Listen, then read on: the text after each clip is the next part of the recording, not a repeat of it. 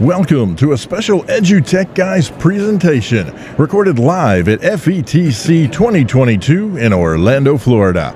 Enjoy the conversation. Hey, welcome back to FETC 2022. It's an exciting day here, day three. Had a lot of man. exciting folks come by, and we're very excited to have our next guest in the seat. Yes. We're going to have her tell us her name, tell us where she's from, and what she does, and all that kind of good stuff. So here we go. Amazing. I'm Dr. Courtney L. Teague, and I am from Atlanta, Georgia. I am a transformation coach. By the way, I do dibble and dabble in content and learning design. And, you know, when you're in education, ed tech, you do pretty much do a lot. What I've found now with myself is leaning more so into coaching and talking about change management. So that's what I do day to day. Cool. So, FETC, what did you do here? Did you come here for a specific reason or just to visit the uh, conference? So I came down to check out the great vendors, Uh-huh. the expo hall, went dibbled and dabbled into sessions, and I delivered training sessions um, as well. Like earlier today, I delivered a training around having uncomfortable conversations, and tomorrow we'll be talking about coaching without bias. And the, the kicker to it is you really can't coach without bias. Right. You just have to be aware of your bias. Sure. Yeah. So let's do a bird's eye overview of that first session you did yesterday. Can you kind of give our listeners an idea what it was about? Yeah, that session was really great. We went through and had conversations about problems that leaders in education are, are facing, whether it's dealing with technology adoption or just human capital management. And so today we went through a whole gamut of strategies. We even actually did a mastermind. We taught everyone how to conduct a mastermind session. And what mastermind um, mastermind sessions are, um, basically people are sitting around having dialogue, but it's intentional. Mastermind, um, the mastermind concept was found by Napoleon Hill years ago, and and what the mastermind consists of is that you have people come around that have like interest in a sense of wanting to become a better version of themselves, and so you have the hot seat, you have the timekeeper, you have a facilitator and a note taker.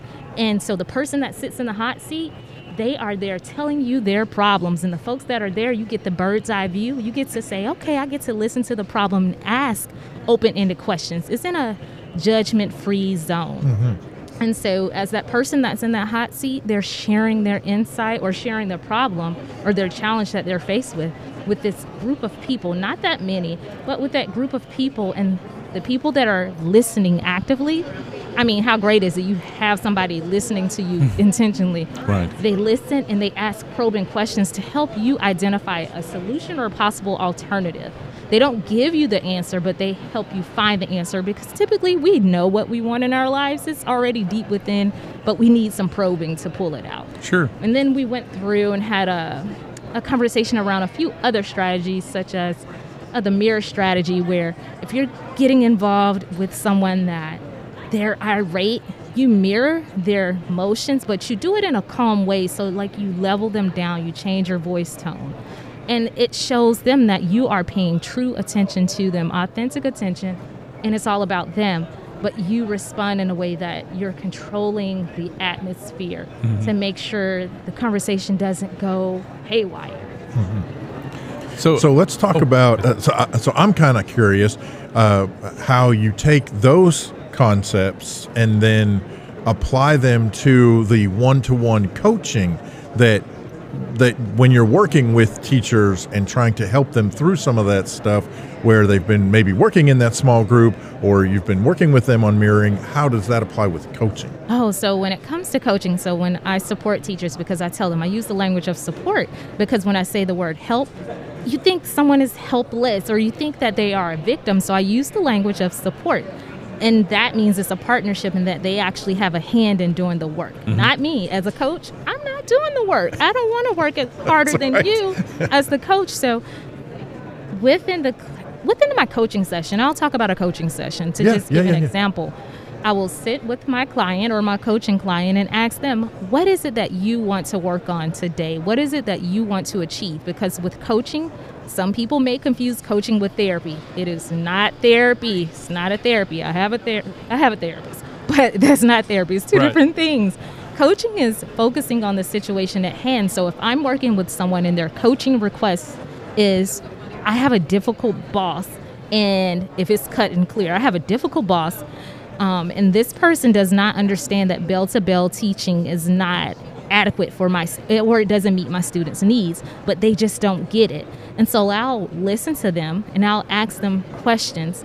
But when I ask them questions, I will mirror the language that they've used when they said my te- my my boss doesn't understand bell to bell ringing. So I'll say to them, so your your boss doesn't understand um, that bell to bell instruction is not adequate for your students. So I'm repeating back what they've shared to me, and I didn't replace and use my language because if you replace it and you paraphrase, that's not what they said because your meaning of words may be different than that person that you're coaching Sure. their words. Sure.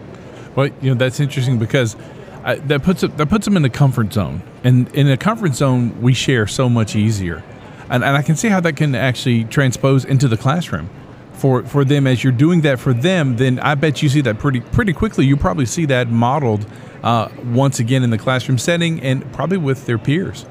because i mean it's quite human we really we don't want people solving our problems it's a video on youtube where it's it's called a nail in your head and the young lady is sitting on a sofa with her partner and she's just describing her headache now she's saying my head hurts and he was trying to fix the situation she was like no that's not it he says to her you have a nail in your head no no no no and then he thought about it he mirrored in that video and when he mirrored she was like yeah that's it.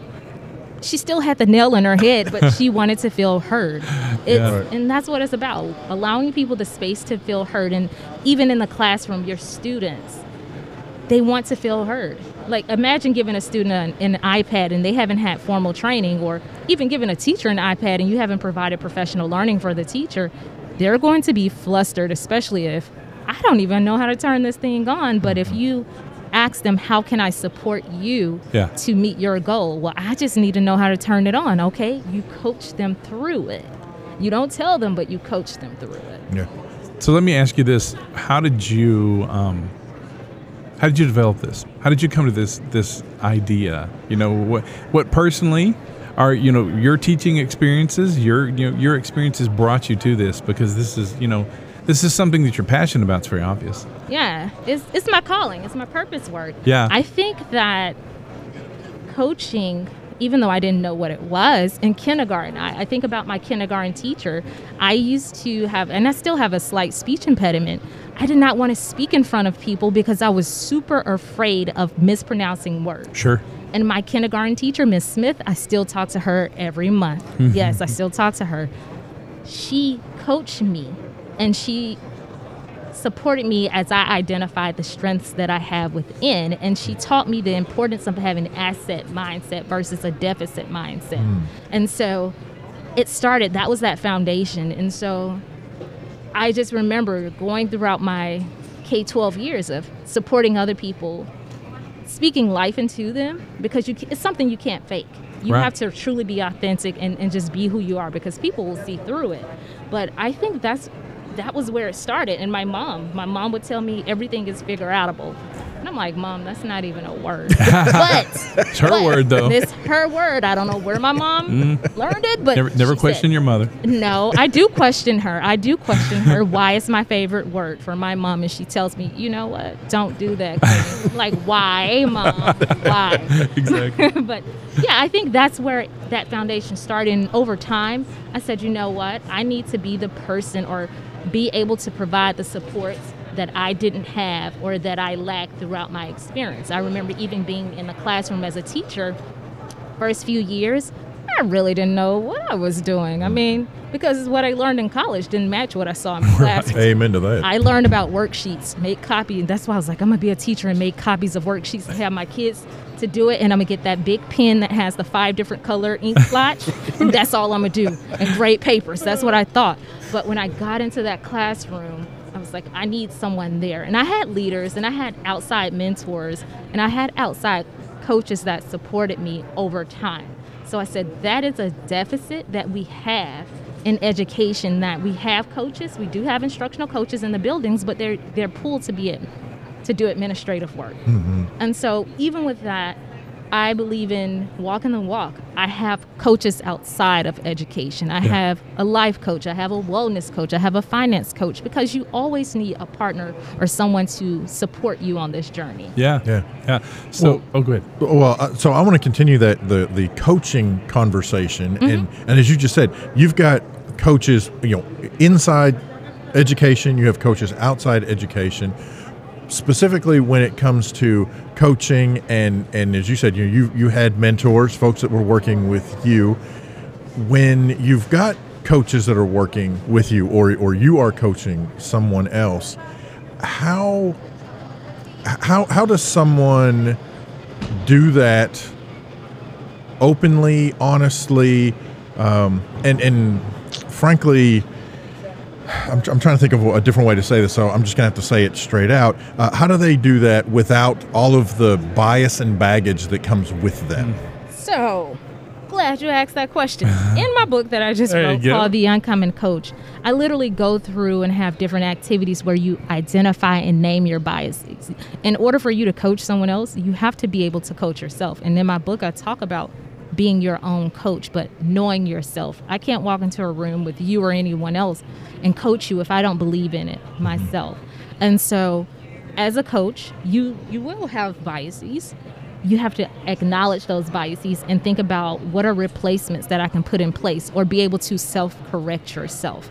So whenever I go in and I have a coaching session, I um that's why I ask them what they want. And I mm-hmm. have to be mindful of the questions that I ask that they're not leading because it is challenge it is a challenge sometimes where I'm like, here's the fucking answer right here. right here. It's on the water bottle. You need to drink more water. That's the answer. But I have to be mindful of the questions that Yeah. I ask. And so, constant reflection. Every morning I wake up at 5 a.m. I do the intentional seven. The intentional seven includes me getting up, being in complete silence, not checking my phone for one minute. I get up, make up my bed. That's another thing that I do. Then I go into my thinking chair, think some more. I set my intention, I say it, I say my affirmation, and then I actually plank. I do one minute of planking. That- I feel like I'm really, really great when I do that. Um, that's my workout. Don't Yeah. Judge me. Yeah, um, yeah. planking. And so I have like a couple other things that I do as well in the morning. So I set my, my tone throughout the day. 12 o'clock, I use Alexa. Alexa tells me to smile at 12 o'clock every day. She literally says, and I guess I can call AI she. Yeah, she Yeah. she says, Alexa says, smile, Courtney. That's 12 o'clock. That's a form of coaching. Then at night before I go to sleep, I reflect over the day. And reflection makes me uh, makes me greater. Um, it makes me greater. It makes me self-aware because self-aware is very key in coaching.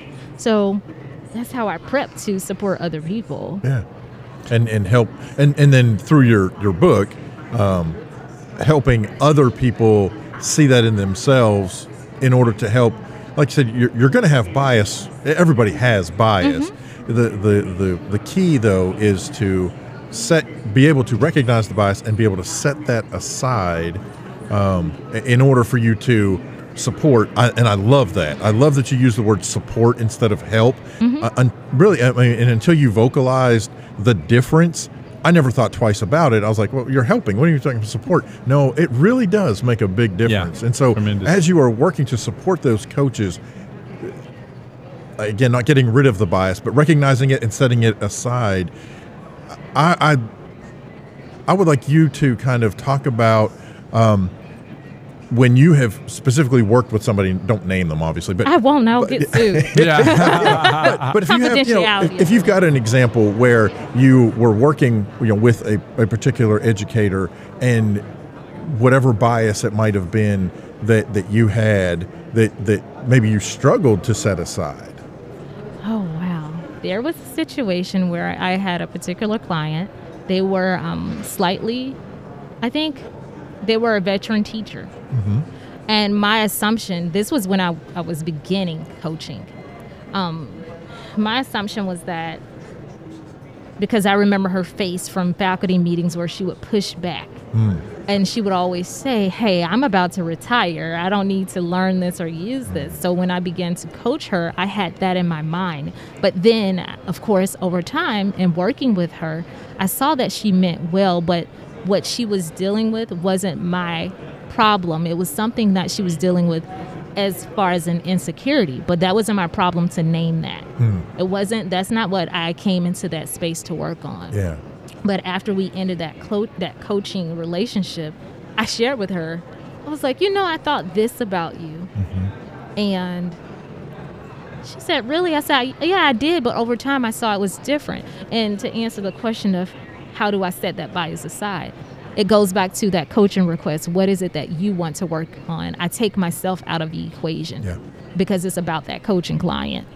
Yeah. That, that's fantastic. So I hate to be the time cop here, but uh, Oh, I have man. to. Yeah, time flies and you're having fun, right? Oh man. So, uh, if folks want to be your best friend, want to reach out to you, want to find out more, um, uh, so tell us the book title again, and tell us how they can get in touch with you. All right, so you can visit my website, CourtneyLTeague.com. Is C O U R T N E L T E L. I messed up my whole name. Sorry, laughing, looking and laughing. C O U R T N E Y L T E A G U E. CourtneyLTeague.com is my website. My Twitter handle is the same. You can find me on LinkedIn as well. And I mean, send me a tweet. I love talking to folks. Yeah, I mean, yeah, Right, even though I just couldn't spell my name right then and looking at it on the book. yeah. Uh, and, okay. and the name of the book again. Oh, the book is called The Uncommon Coach, and it's a micro workbook. So when you go through and you grab a copy of the workbook, you'll see quotes, you'll see affirmations, and you'll see activities. The Cool. way the book is designed is to make you get in the mood and you do the work. Yep. Well, Courtney, right. thank you for coming Thank on the you show. so Thank much. you. yeah, have a great E FETC. Thank you. You've been listening to a special EduTech Guys presentation recorded live at FETC 2022 in Orlando, Florida. Thanks for listening.